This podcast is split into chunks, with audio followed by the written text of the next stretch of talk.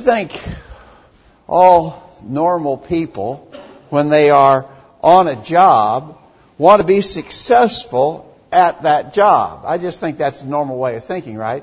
I don't, surely no right thinking person goes into a job and says, I'd, I'd like to fail at this job. I'd, I'd like this to be a, a total disaster. Nobody does that. Any job, when you enter into a job, you want to be successful in that job. How do you measure success on a job? Well, there might be a lot of ways to do that. Maybe uh, pay raise. Maybe you've been there and done a good job, and they give you a pay raise. That's, that's an indication of success. Or maybe if you do an exceptionally good job, maybe you get a promotion. Maybe they they move you up. Uh, maybe even you know just the very idea that you keep the job year after year is a suggestion that you're being successful on a job. They are measures of success on a job. Tonight I want to talk with you about your job and about success on your job, but it's not the job that you work to make money. This is way more important than that. I want to talk to you tonight about parenting. And so I'm talking to those who are parents, especially those of you who have children in your home still yet. Some of us are parents, but our, uh, our kids have left home. But for those of you who are parents and still have kids at home, I want to suggest to you this is an incredibly important job. And so we want to talk about how to be successful in this job. That ought to be really important. And in order to do that, I think there are some foundational principles in the Word of God that help to make it so that we can be successful parents. That will be our study for just a few minutes tonight. We thank you for being here. I tell you what, I don't know if you could have drawn up a, a an, uh, uh, specification or placed an order for a more beautiful day than we've had today in Middle Tennessee. It's just been beautiful, uh, beautiful fall uh, day, and a great chance here on the Lord's Day to spend another time together this evening worshiping God. And we're glad that you have chosen to be here to be a part of that. And for those who are visiting with us, we're especially glad that you have come our way. Please come again every time you have a chance to be here. So, we want to be successful parents. How do you measure success as a parent? What's, what's the measure of that? Well, again, there might be several things that would indicate that you're moving in the right direction. You know, uh, you know, your kids uh, are succeeding at school. Maybe, maybe they're making decent grades at school. Maybe they, maybe they graduate from school. Uh, that's a good thing. Not everybody, not every parent accomplishes that. Not every child does that. And so there would be measures of success like that. Uh, but I'm going to tell you, for those of us who are God-fearing people, there's ultimately one test for successful parenting, and that one test is if our children become faithful Christians. That's what we really want for them. That's and and I, I don't think really as we stop to think about it that we would feel like we had done the job we wanted to do if our kids grew up not to love God, not to be interested in doing His will.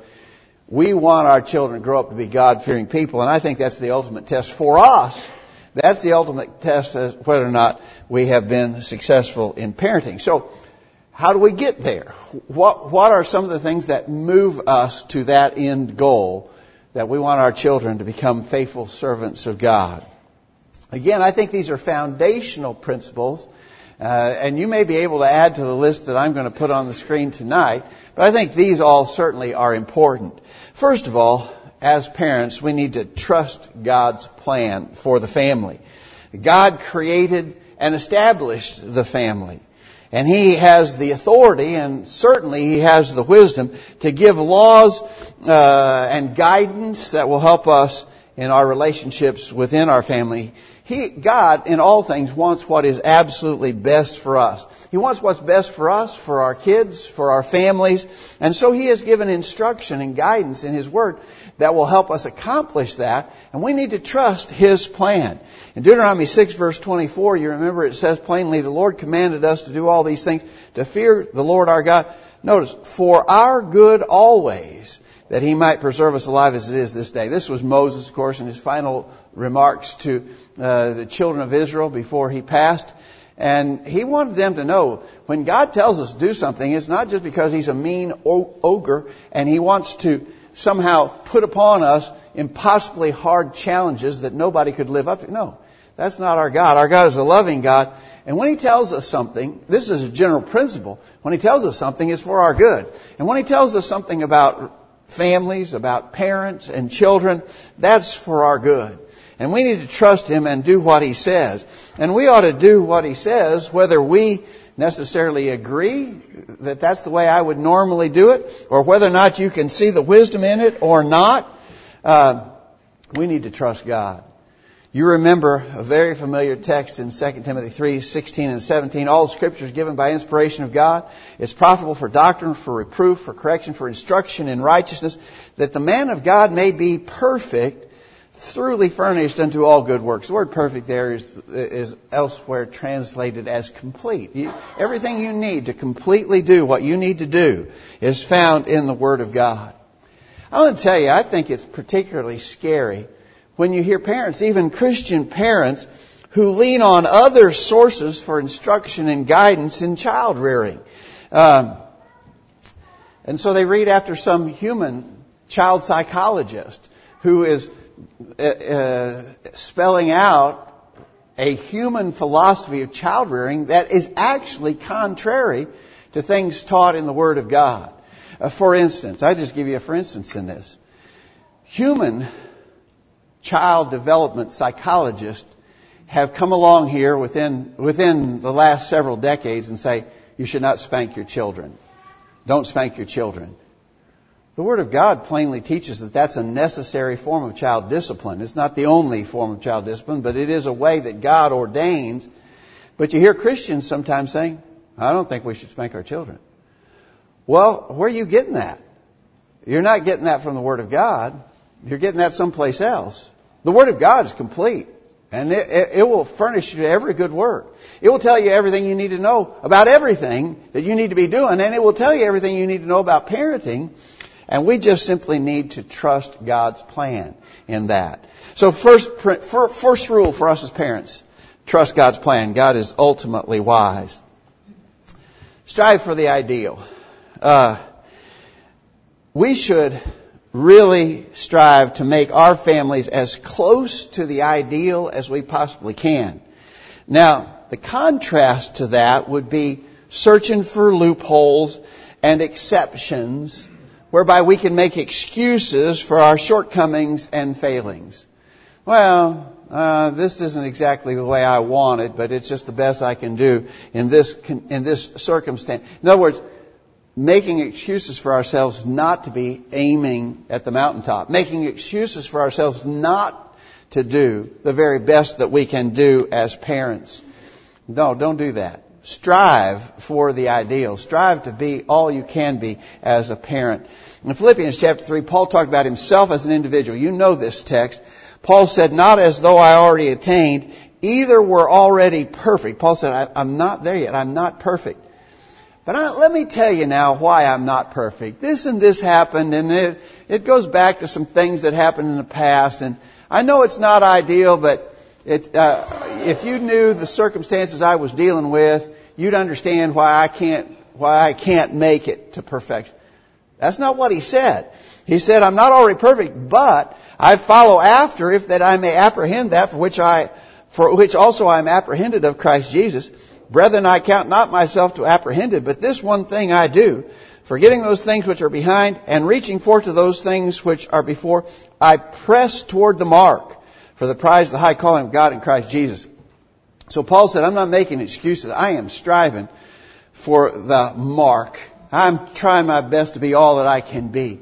Now that, that's certainly, and we almost always apply that concept to us as individual Christians, right?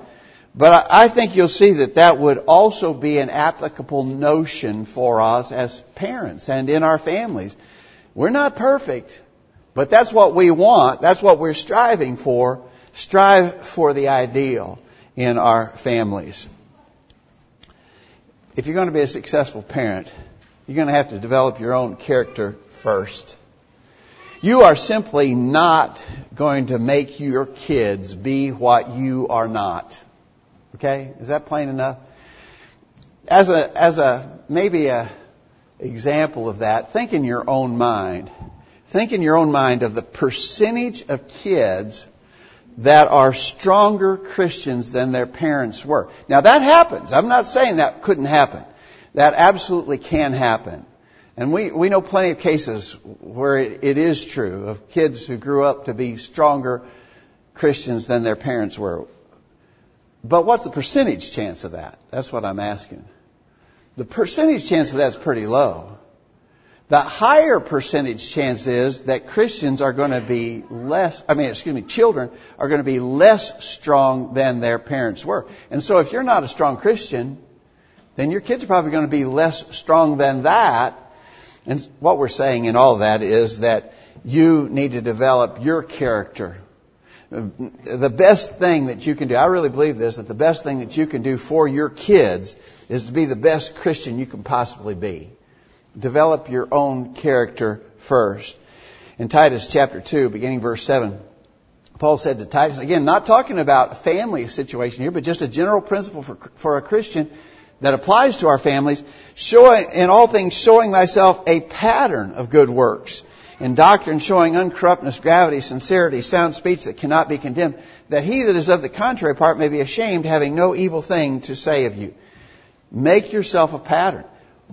Well, I don't want anybody to pattern after me. I, I definitely don't want my kids to pattern after me. I got all kinds of flaws. Uh, well, you may say that, but the fact of the matter is they are going to pattern after you, right? Whether you want them to or not, they're going to pattern after you. So make yourself a positive pattern. They will pattern after you. And you need to be aware of that. And therefore you need to be setting the very best example you possibly can. Develop your own character first. Understand and accept parental accountability. Uh, this is no one else's job. This is your job. Parenting your children is your job exclusively. And nobody else is going to be able to do that for you. You have to accept that responsibility and you have to understand you'll be accountable for how you fulfilled that job. Uh, I've told you before uh, about a situation that existed uh, when we were in Knoxville, Tennessee, there was this family and they had a boy. He was he was teenage, 16, 17 years old, but he had zero interest in spiritual things. At least that was the clear appearance. But his parents weren't very faithful either. I mean, they, they were very minimal in attendance and they just didn't get involved in the things that were, that were going on. And their son had less interest than they had. And he, and he, they, Finally, the dad said to me, You know what? If the elders don't do something, they're going to lose that boy. what? They, they, he was putting the responsibility on the elders of the church to rear his son to have Christian values. No. Now, the elders of the church, the members of the church, the Bible classes at church, those can all be efficient aids in helping you as a parent. But it's your job and nobody else is going to do that job. You need to understand that and accept that responsibility. Uh, it's your job and you will be held accountable. And you, and you can do it. You can do the right job, uh, regardless of whatever circumstances may be in your specific situation. You can do this job. You need to understand and accept that responsibility. We often talk about this example in 1 Samuel 3. You remember young Samuel was serving the elderly judge Eli, and God spoke to Samuel to convey a message to Eli. So here's young Samuel, and God speaks to him to tell Sam, uh, to tell Eli rather, that he had not done his job as a parent. In 1 Samuel 3 verse 11, the Lord said to Samuel, Behold, I will do a thing in Israel at which both the ears of every one that heareth it shall tingle. In that day I will perform against Eli all things which I have spoken concerning his house. When I begin, I will also make an end. For I have told him that I will judge his house forever for the iniquity which he knoweth, because his sons made themselves vile, and he restrained them not. God said, I will judge his house. And the reason why his sons made themselves vile and he restrained them not, I'm going to judge Eli and his house because he's done a miserable job as a father. Isn't that something? I mean, I don't know. I don't know how you get around that. Certainly, that stresses the idea of parental accountability. Eli, who in many aspects seemed to be a good man of God, but in this respect, he was a miserable failure and God was holding him accountable. He knew his sons were ungodly men and he did nothing to restrain them from that conduct. God said, I'm going to judge his house forever because of what he has done and how he has failed. That idea of parental responsibility. Understand, it's your job and you have to accept that responsibility. I think sometimes, unfortunately, parents want to dodge that. I remember an episode we had here at Cosview many years ago. The elders asked me to teach uh, a class on parenting.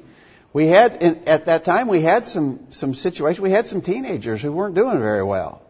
Uh, and so the elders asked every parent who had children 8 to 18 or something to attend this. They, it was, they didn't just leave it optional. They, they specifically asked parents who had kids in this age uh, group to attend this class. You know, some parents got mad about that. They didn't appreciate that. I wonder, is it, was it this reason that they just didn't want to deal with their parental accountability? Now, I'm glad to say that's not the case here at all anymore. In fact, I've been asked frequently by different ones, teach on parenting, teach on parenting. Uh, and I think our parents want uh, that kind of information, that kind of help and instruction from the Word of God, and I'm certainly grateful for it. You got to understand and accept your parental accountability. To be successful in this relationship, you have to be unselfish. You know, I really believe that so many of our interpersonal problems are rooted in selfishness. Uh, it, it could be any relationship we have. It could be just with anybody or anybody in our family, husbands and wives. But I tell you, parents and children, parents need to be unselfish. Parenting is a hard work. And you're going to have to sacrifice and give up things in order to do the job that needs to be done, you need to be unselfish. Be a servant to others, and in this case, be a servant to your children. Serve them rather than self. You have to be unselfish. In Philippians chapter 2, verse 4, it describes Jesus. Look not every man on his own things, but every man also on the things of others.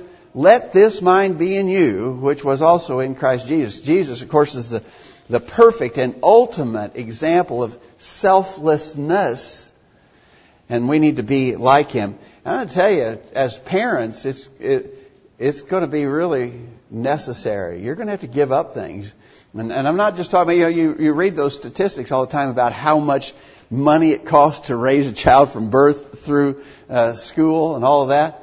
Well, there's financial sacrifice. There's no doubt about that, but that's I think not not even significant compared to the the real kinds of sacrifices that need to be made if you're going to raise your children successfully. You've got to be unselfish. Be constantly on guard against the world's influence.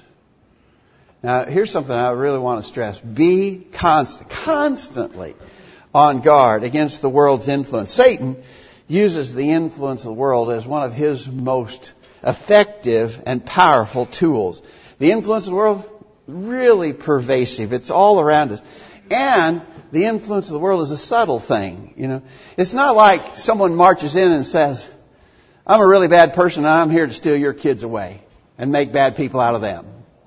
Oh yeah. Well, if he did that, I'd stand up to him immediately. I'd get in his face. He's not getting my kids. He can march in my house and say he's going to take my kids from me. He's not going to do that. The world doesn't work that way. The sinful world is subtle and it just chips away a little at a time. And if we're not constantly on guard, then the world will get our kids. This has to be countered. The influence of the world has to be countered uh, by full awareness and always watching. In 1 Peter chapter 5 verse 8, you know this verse well. Be sober, be vigilant, because your adversary the devil as a roaring lion walketh about seeking whom he may devour. He's seeking whom he may devour. Uh, let's put in there your kids. He's seeking to devour your kids. Would that be fair? Would that be a fair application of that? It would be, wouldn't it? He's seeking to devour your kids. What do you do? You be sober. You be vigilant. You be constantly watching. That's what you got to do.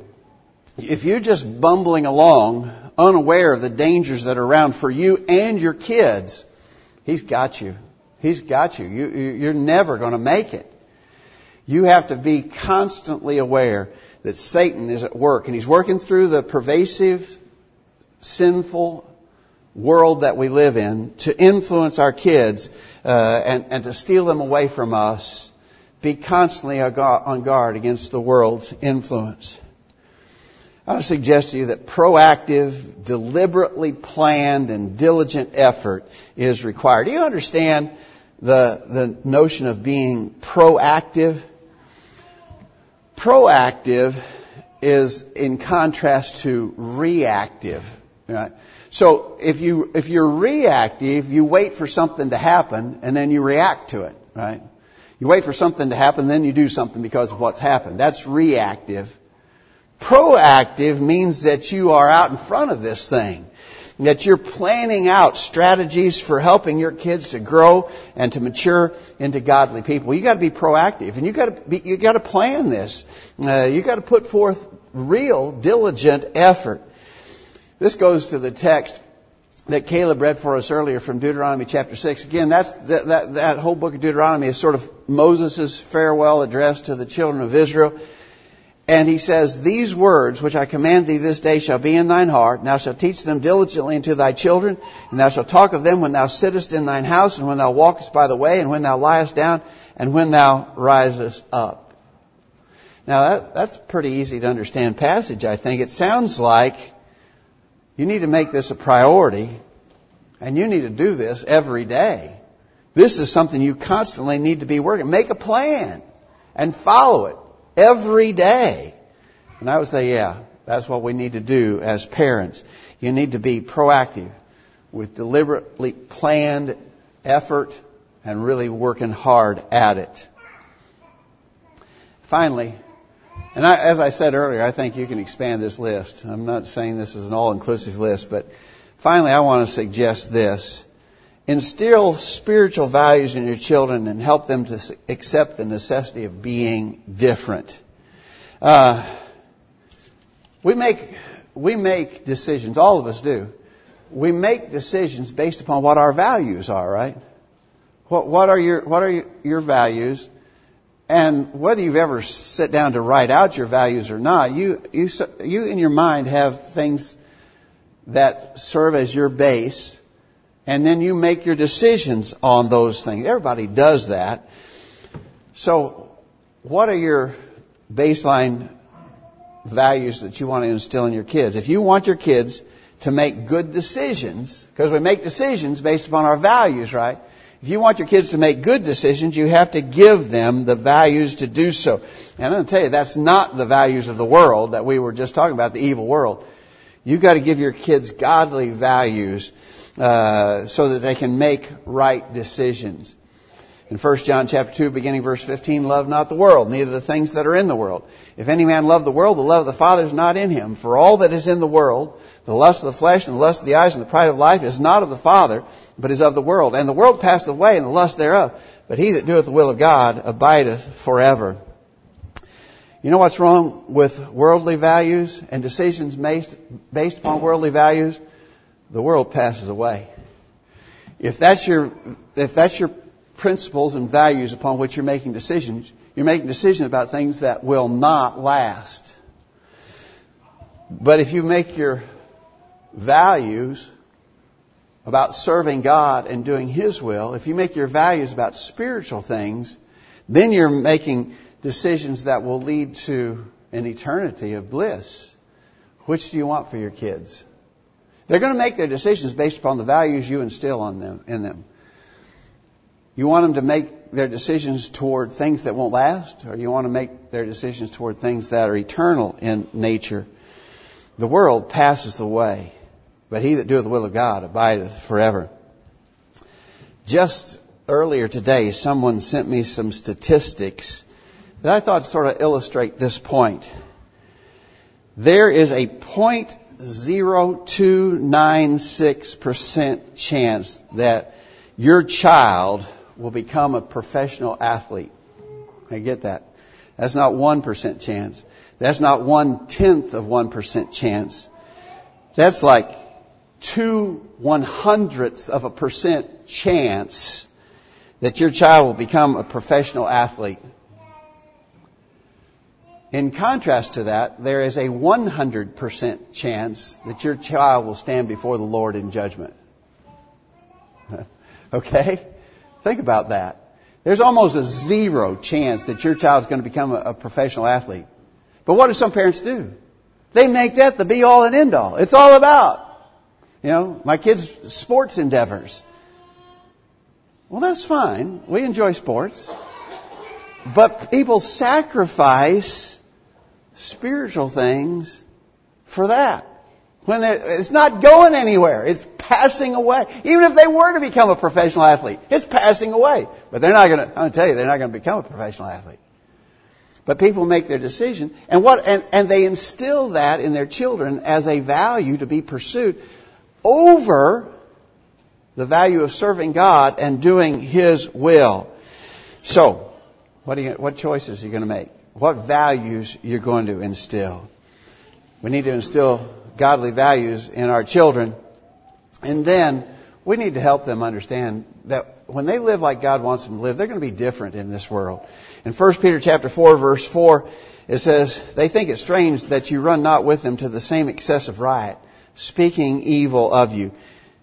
When we live like God wants us to live, the people of the sinful world around us are going to say, you're strange. That's strange. I don't know. I don't, you, you're different. You're weird.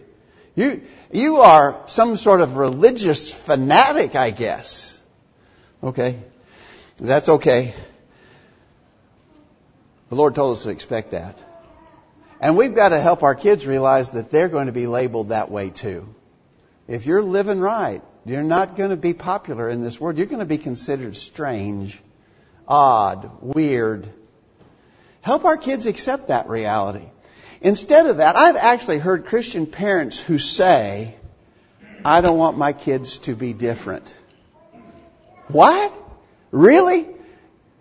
Study up the statistics. I'm not even going to cite them for you. You can find them so easily. Study up the statistics about the average teenager in America and the kind of things that they do. It's scary. The kind of things that the average teenager in America does is completely scary. You, you seriously tell me you don't want your kids to be different than that? I want to tell you, we should hope and pray our kids are different than that. Our kids have got to be taught that living for God is not going to be popular. It's not, they're not, it's not the common thing. It's the unusual thing. People will think it's strange. Help your kids to accept that. Help them accept the fact that they must be different if they're going to be right with God. Well, as I said, I think you can probably expand this list somewhat, but I, I, I really believe that these are some foundational principles that will lead us to successful parenting. It's your job. You wanted kids. You got kids. Now you've got a job on your hands. Do the job. Do it well. It's so important. There's not anything more important. There's no other job that you'll be assigned more important than that. Do it well. We'll be praying for you. It's, it's such a challenge in this present world. We want to be successful with our kids. Thanks for listening tonight. As we bring the lesson to a close, we'll sing a song of invitation. This has not been the kind of lesson that motivates obedience to the gospel, obviously. But it may be someone here made that determination in their heart and they want to obey the gospel even tonight. We're anxious to assist you. We'd be glad to study with you. If you need the prayers of the saints, let us know how we can help while we stand and sing.